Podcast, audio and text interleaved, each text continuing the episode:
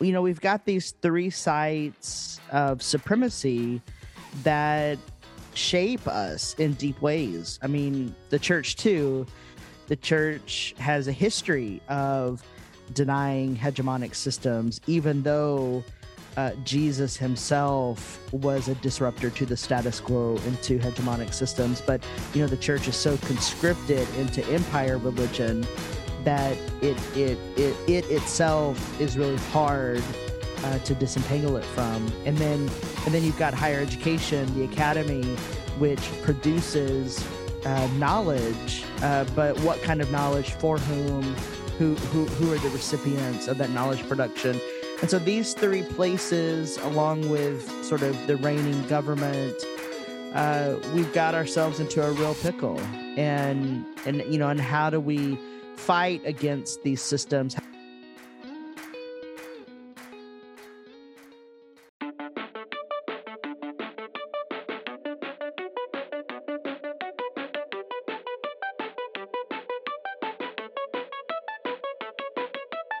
Welcome to the CBF Podcast Conversation. We know that conversations matter, so each week we are grinding through the critical research to bring you the best stories and resources of people doing groundbreaking and innovative work in renewing God's world.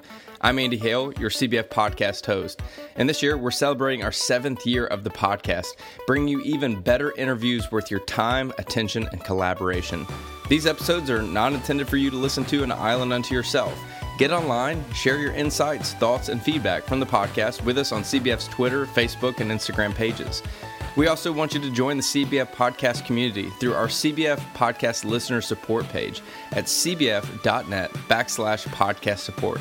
We see you, Pasadena, California, Louisville, Kentucky, Beaverton, Oregon, and Frankfurt, Germany. First time listeners and long time listeners, we are grateful you are here for the conversation. We want to give a special shout out to some of our listener supporters, including Caroline Bell, Cindy Foldenlore, Bill Johnson, Carson Fushi, Ralph Stocks, and that generous anonymous donor that keeps giving in honor of CBF Grump. And before we move on, we want to give a word of gratitude to our annual sponsors, including Central Seminary, the CBF Church Benefits, and the Baptist Seminary of Kentucky.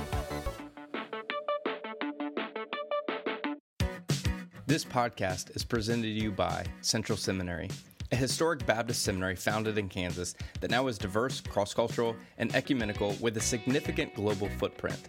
Leading with the values of community, empathy, growth, and tenacity, Central Seminary equips students with the theological knowledge, spiritual insight, and practical skills needed to lead in an ever changing world. We cultivate an inclusive, multi language community of reflection where critical thinking and discernment are welcomed and encouraged. Central offers numerous graduate degrees and certificates, including Doctorate of Ministry and Creative Leadership, Master of Arts in Counseling, certificates in chaplaincy studies, and peace and justice ministries, and much more. Most programs are offered fully online. To learn more, visit cbts.edu or search for Central Seminary, Kansas City.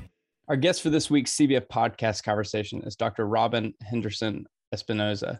Robyn is the founder of Activist Theology Project, as well as a non binary, transgender, and queer uh, Latinx activist scholar. Robyn, thank you for joining the conversation.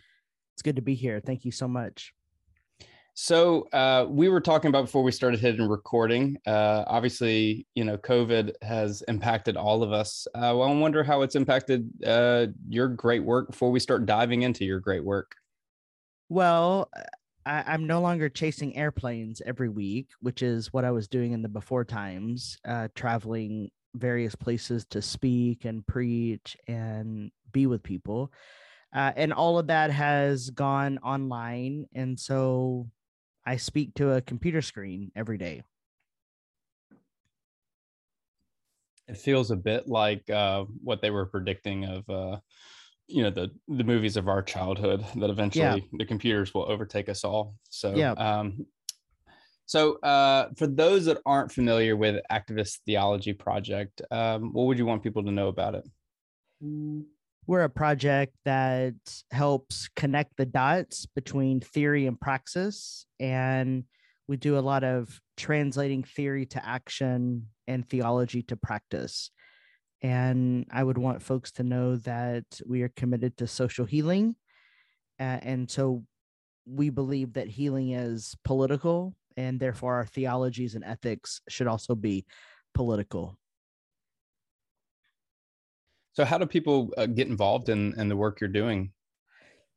Well, uh, we uh, have a podcast every week uh, where we talk about pressing social concerns. And so you could certainly listen to our podcast. Uh, we're starting to convene people on our app, which you can find at www.atporch.com.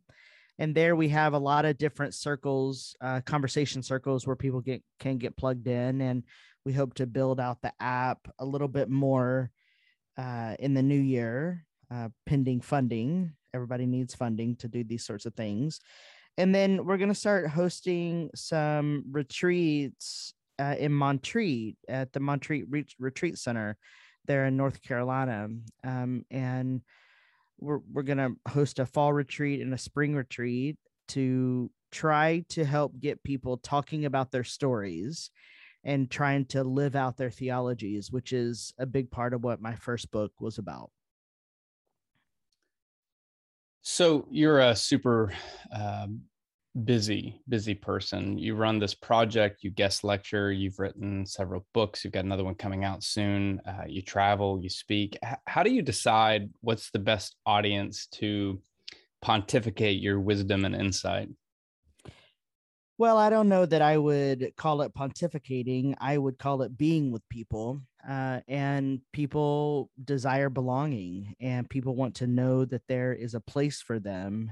And whether it is being on faculty at Duke Divinity School or sabbatical replacements that I do, uh, everybody wants to know that they too belong. And a lot of times, uh, people don't know how to find belonging. I think we see the decline of the church as one of the primary indicators that people don't have belonging. And when I'm deciding on what gigs to do or, you know, where to spend my time or how to spend my time, not only do I siesta every day to make sure that I manage the stress, but I ask myself, how is it that I can create greater conditions for belonging? And belonging is really tied to flourishing. And so, what I'm concerned about as a theologian and ethicist is how do we connect belonging and flourishing together so that when we are with people, and I mean really in relationship with people and practicing things like vulnerability, transparency, and honesty, so that we can have intimacy in relationships and I'm not just talking about sexual intimacy, but I'm talking about the real kind of intimacy that changes people, that helps people ma- know that they matter and have a sense of belonging. That's what I'm asking myself. So when I give a lecture someplace or if I'm in the pulpit somewhere, and let me tell you, I spent a lot of Sundays in the pulpit last year, uh, preaching virtually over Zoom that when I would write a sermon, I would write in such a way to invite people into places of belonging. And so that's the primary question that I'm asking when I'm considering my calendar and my travel schedule is how do we create conditions for belonging so that people can flourish?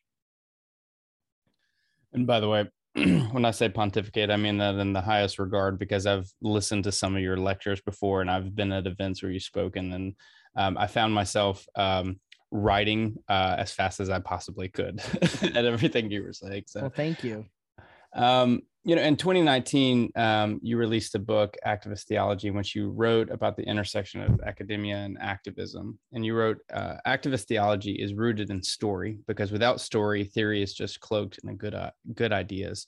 Story still changes hearts and minds, and we must invest in stories of our people and those who bear the brunt of the struggle and make the tangible turn to the everydayness of the story of struggle and those who live in the struggle outside of the ivory tower.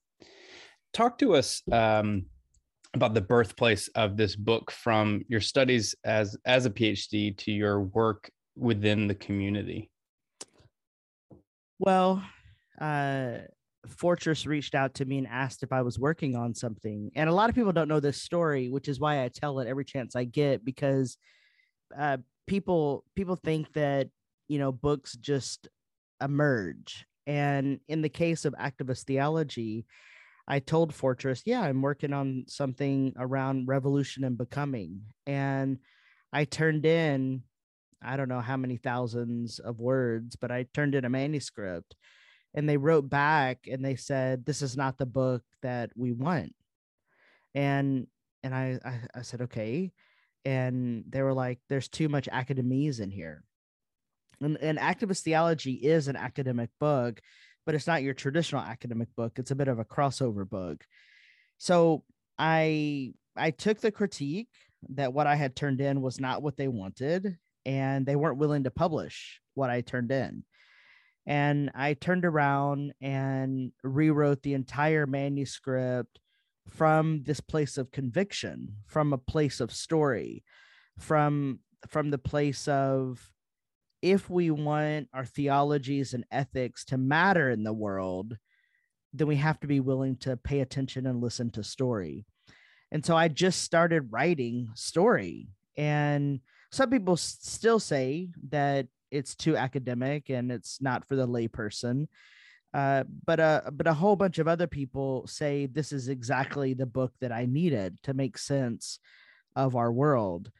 So the the birthplace really was uh the birthplace of rejection of being told this is not the book that we want to publish and you need to rewrite it. And then i worked with a really wonderful editor paul lutter who's a elca pastor.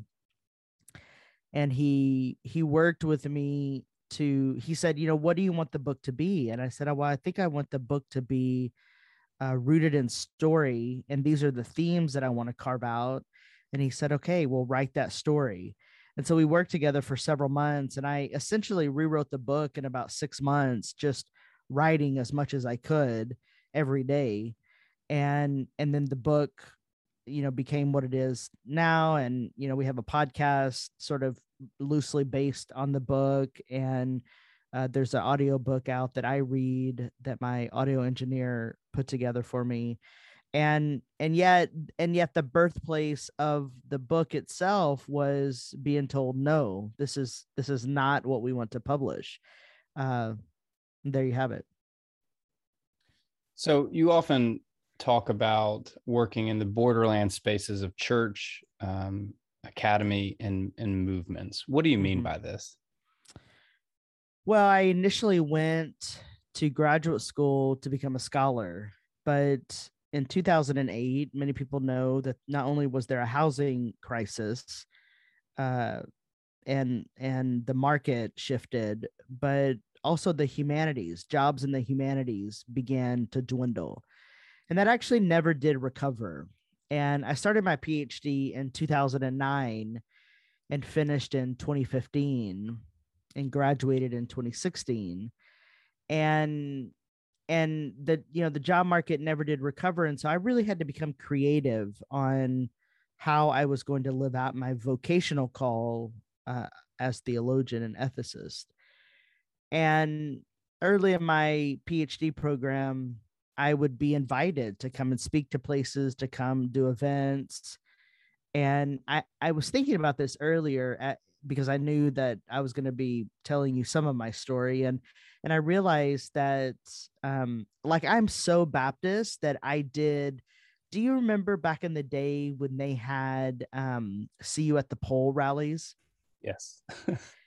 yeah, so I was that kind of Baptist and I and I've been doing public speaking since before I was in high school and now obviously I was at a Southern Baptist church and so uh, because I wasn't born with the right genitalia, I had to be creative on how I did public speaking.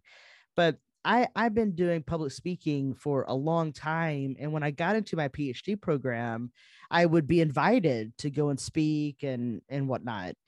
And and that just continued to grow that by the time that I took my first faculty position in Berkeley, California, I was on the road more than I was in the classroom. And so I thought, well, if I can't get a full time job teaching and teaching seminary students how to live out their call and vocation, then maybe I can do that in the public square. And so um, I began to do what people often call public theology. I like to call it politicized theology and public ethics because I am really trying to help people be better and do better. And we can only do better and, and be better when we have the right ethical and theological frameworks from which to relate to ourselves and to each other. And so when I talk about being in the borderlands of the academy, the church, and movements for justice, it really means doing this public kind of scholarship, this intellectual activism, this politicized theology and public ethics in the three sites of knowing.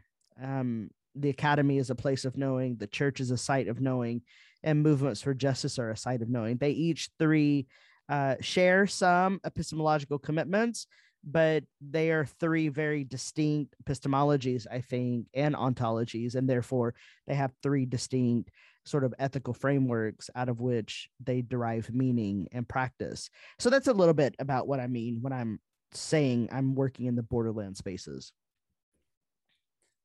I'm I'm gonna hold off because I like I started going down a lot of memories around see you at the pole uh, when you brought that up. So one of the more uh, you know fond memories of that is actually a kind of funny moment. Uh, I was leading the one, so I was also that kind of Baptist too, mm-hmm, and mm-hmm. you know I assigned scripture reading to different friends, and um, a friend of mine got up to read and apparently her church didn't use abbreviations for books of the bible and so oh. where i wrote the abbreviation for uh, corinthians she thought it was colossians and so she found colossians uh, chapter 3 and the verse 18 and started reading at CU Pole. And I went to a large high school, like hundreds of, of people were there. Yeah. Started reading the wives submit to your husband text. Oh, and it was gosh. like, how, how do you stop somebody mid scripture right. reading? Like, you're reading the w- wrong one. This has nothing to do with what we're talking about this morning. So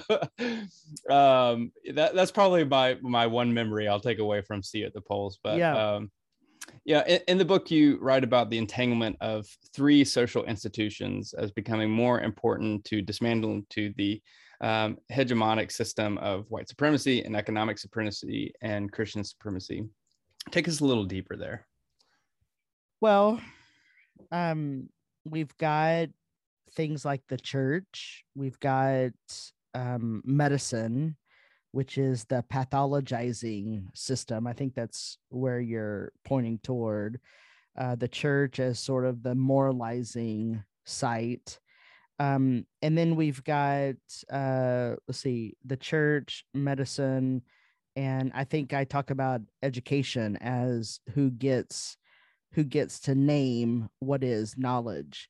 Um, I may talk a little bit about the government there, but you know, we've got these three sites of supremacy that shape us in deep ways. I mean, when we go to the doctor, uh, we are submitting to a kind of authority that then we are shaped by um, narratives about weight. Uh, you know, a lot of doctors are not weight neutral. So um, we've got to, you know, come up with strategies to combat these toxic narratives. The church, too, the church has a history of denying hegemonic systems, even though uh, Jesus himself was a disruptor to the status quo into hegemonic systems. But you know, the church is so conscripted into empire religion that it it it it itself is really hard uh, to disentangle it from. And then and then you've got higher education, the academy, which produces uh, knowledge, uh, but what kind of knowledge for whom? Who who who are the recipients of that knowledge production? And so these three places, along with sort of the reigning government, uh, we've got ourselves into a real pickle. And and you know, and how do we fight against these systems? How do we how do we do better and be better people when we ourselves are so conscripted into these narratives that shape us every day. I mean, I think about where we buy our groceries or where we buy our coffee. Uh, how do we practice good economic behaviors, good economic practices when we don't have the right kind of choices from which to choose. Um, we really need each other in this moment. And if I could just say one other thing before your next question, which is relationships will save us. We can't depend on ideas or empty theologies or empty rhetoric, but we really need we really need relationships, which is why I think community and church are the best things we have on earth, but we have yet we have yet to really come to terms with how to be church, with how to be one another. And as my colleague Joe Lumen talks about bringing heaven to earth, that is really should be the vision of the church, bringing heaven to earth. And so in my work, in my collaboration work, that is what I try to do when I critique these systems is not just level a critique, but actually have a hermeneutic of suspicion and retrieval. How do we retrieve the things that are good and is there any good in these systems and i think the good thing that is in these systems is that we can have relationships and if we can invest in in you know better relationships more authentic relationships we might be able to save ourselves from ourselves but it's still yet to be determined. This podcast is presented to you by CBF Church Benefits. At CBB, your benefits are our ministry. For 25 years, CBF Church Benefits has proudly served the Cooperative Baptist Fellowship, providing retirement benefits and insurance services for CBF affiliated church ministries and staff, along with CBF field personnel in Atlanta and around the world. CBB helps simplify the administrative burdens of your retirement plan, allowing you and your ministry staff to focus on your ministry. CBB can also help you maintain your overall benefit package, including life and disability benefit and international medical insurance for international missions. Through generous philanthropic support, CBF Church Benefits recently launched the Financial Wellness Initiative. This new initiative offers ministers the opportunity to receive financial relief grants, financial education experience, and financial planning services. Please visit CBF Church Benefits website at churchbenefits.org to learn more about CBB, our benefits, and the financial wellness opportunities designed to help you thrive in your mission and ministry. Since 2016, CBF has brought you over 100 episodes of interviews with authors and practitioners for conversations that matter. These stories of creativity and innovation have garnered weekly support from around the United States and the world. We are inviting you, the listeners, to join us in connecting with the podcast. Become a monthly listener supporter and receive some perks, including name recognition on the podcast, questions for upcoming guests, free books from the podcast, joining the podcast for an interview, and a VIP experience with the General Assembly podcast guest. There are five levels of listener support, starting at $5 per month. For less than the cost of a pumpkin spice latte, you will be featured by name on the weekly podcast episode. For more information and to join the community of listener supporters, visit cbf.net slash podcast support. This week's CBF podcast conversation is brought to you by the Youth Theology Network. They're a resource for helping high school students understand if God is calling them to ministry.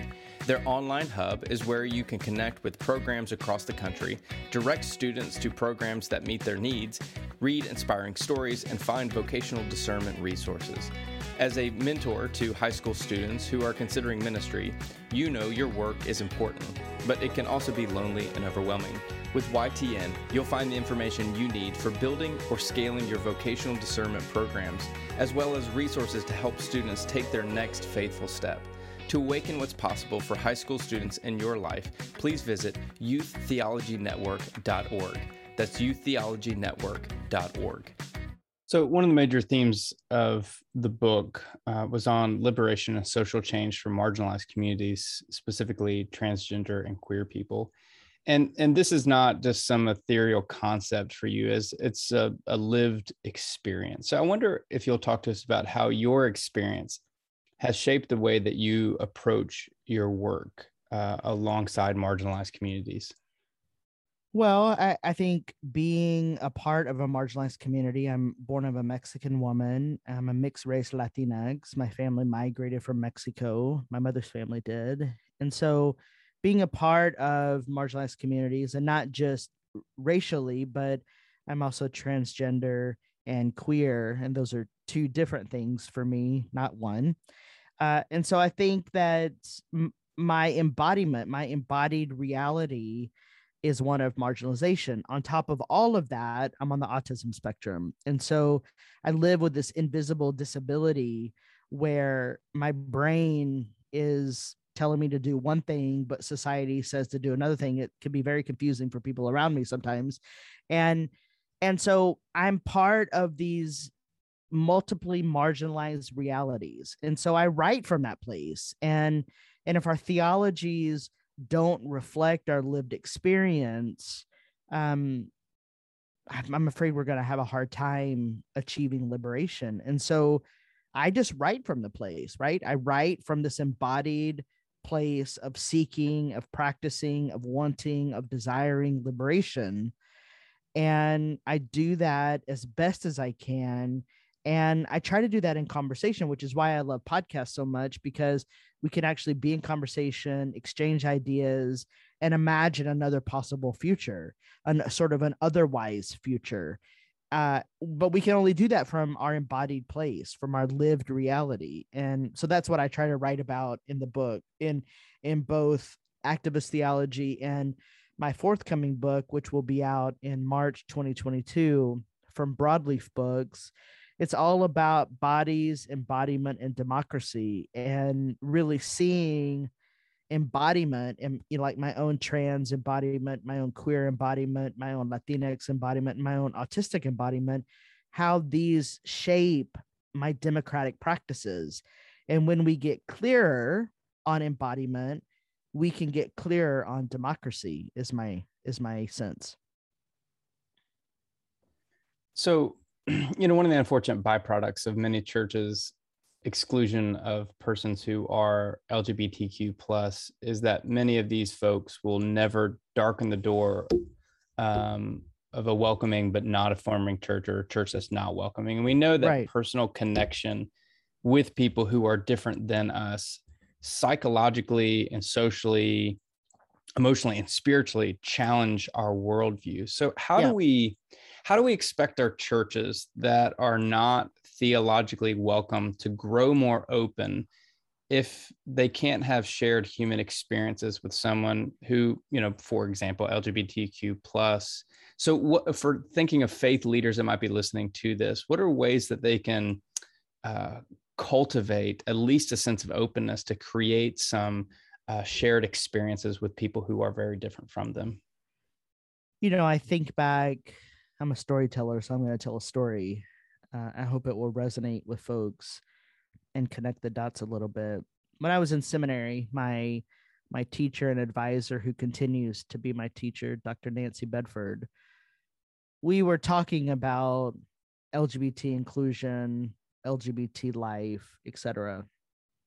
And I myself was deeply closeted. I knew this thing about me, but I didn't know how to reconcile it with who I understood myself to be, which was also a Christian. And she said this to me. She said, if the eunuch could be baptized, that's enough reason for me to accept LGBTQ plus people.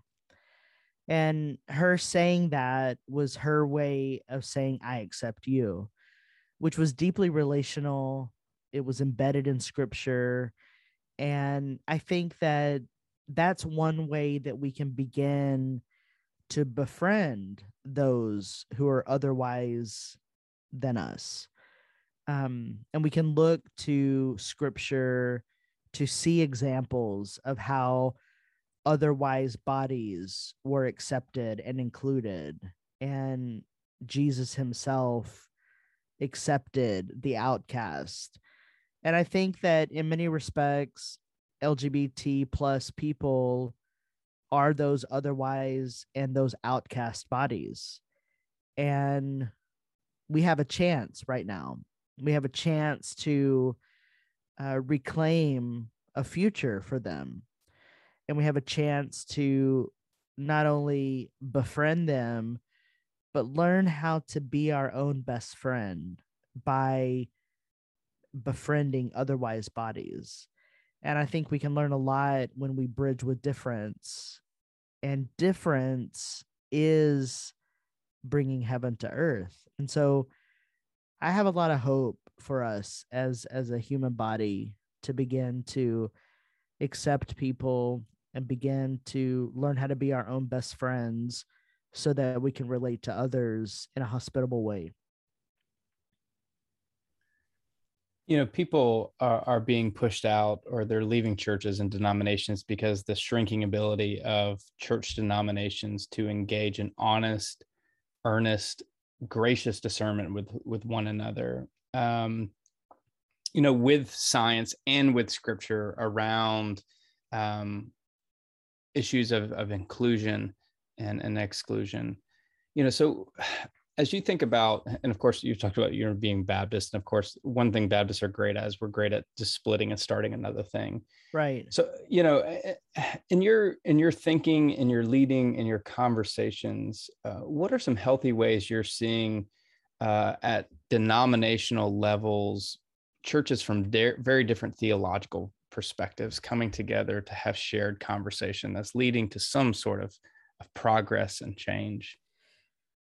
Well, you know, last year in the in the wake of the state execution of George Floyd and Breonna Taylor, we saw a lot of do- denominations wanting to have the conversation about race.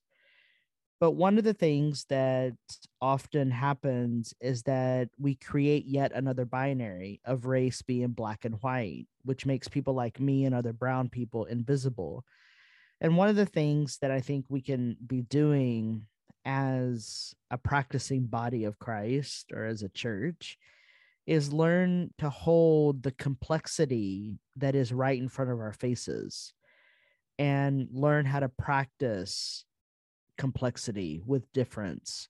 And so let's have the racial conversations, let's have the economic conversations, but let's do so with an attention to complexity. What I find is that systems, as complex as they are, are not able to hold the complexity themselves.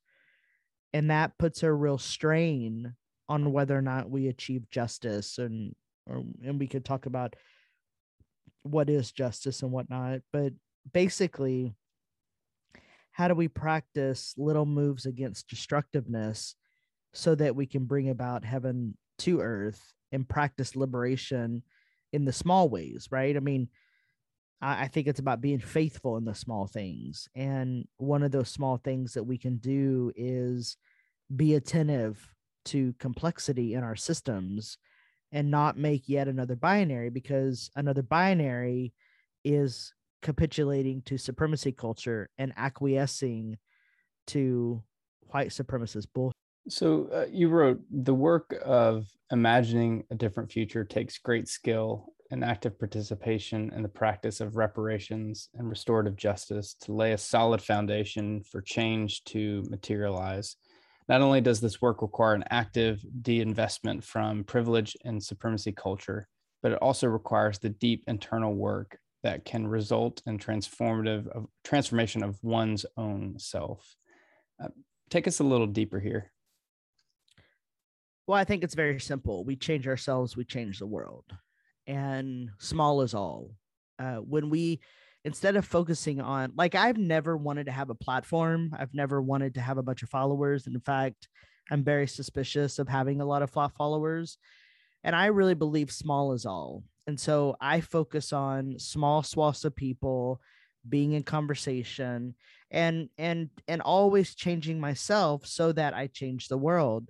And if we had that kind of orientation, instead of having an orientation to mass producing our work, which you know is runs in competition with capitalism and whatnot if we can focus on small is all and if we can focus on just cultivating little moves against destructiveness we might be able to achieve something and that is really what i'm getting at when i when i write about um divesting and when i'm when i'm writing about reparations and restorative justice i mean we really need practices of transformation and transformation happens in relationship.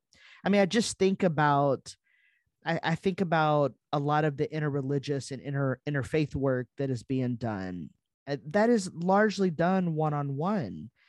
And how we change hearts and minds, how we practice transformation is through and by and with relationship. And if I can just go back to something that I said in the very beginning, which is relationships will save us.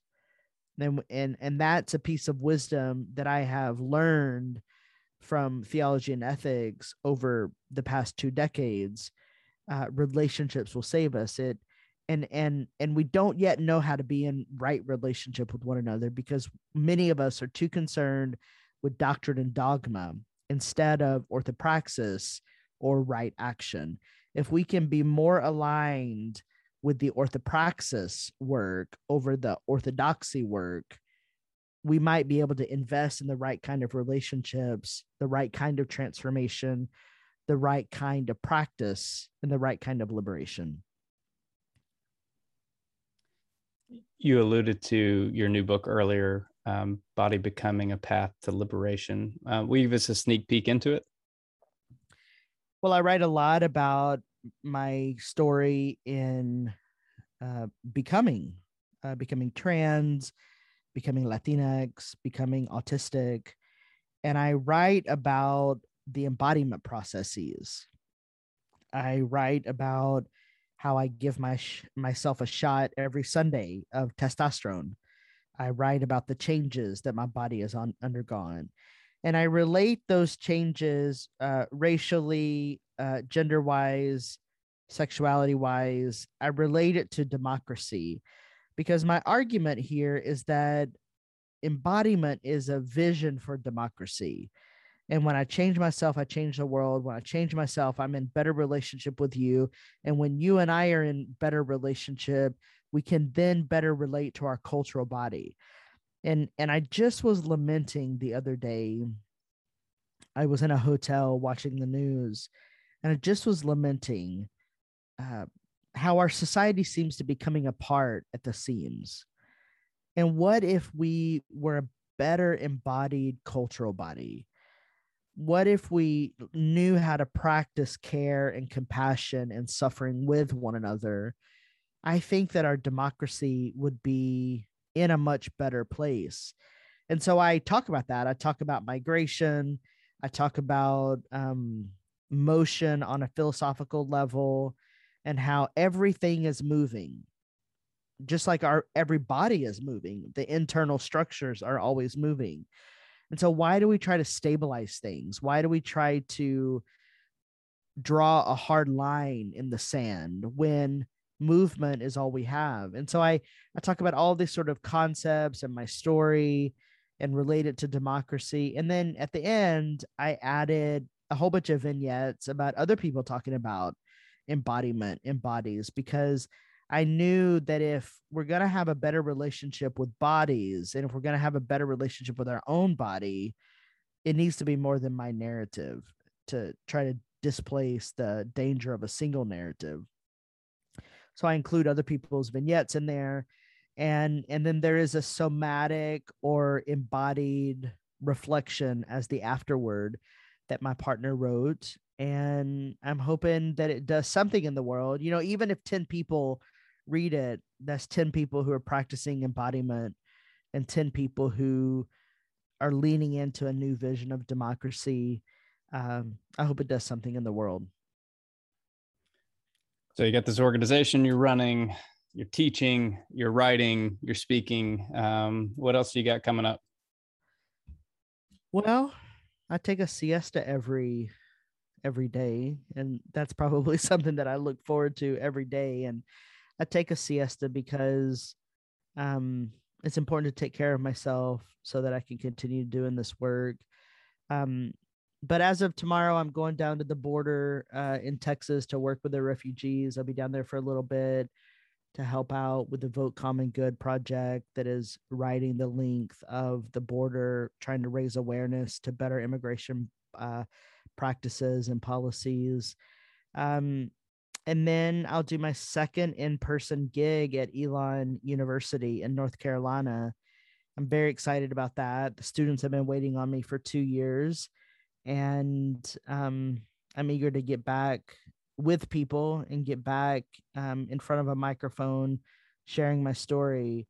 Uh, but it's really moments like these where we can really practice the right kind of conversation because I don't think that every conversation does the kind of work that I'm wanting to do in the world. Uh, but something like this, where I can share my story um, and and tell the good news, as I like to say it.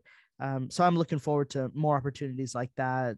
And then in December, I try to take Sabbath month in December to kind of reflect on what's been happening in the world, reflect on what I've done the past 12 months, and then sort of lean into the next year. And then in the spring, I'll be back teaching at Duke, uh, and we'll start it all over again. siesta sounds really great each day. yeah. Is there is there a common time that you you nail down for that? Just whenever I have the the capacity and space, uh, I try to I try to practice spaciousness as much as I can, but that doesn't always happen. You know, people people are hurting right now, and I try to be attentive and try to practice good care ethics uh, when I'm with people, and so um, it's just kind of when I have the spaciousness and when I can lean into that time.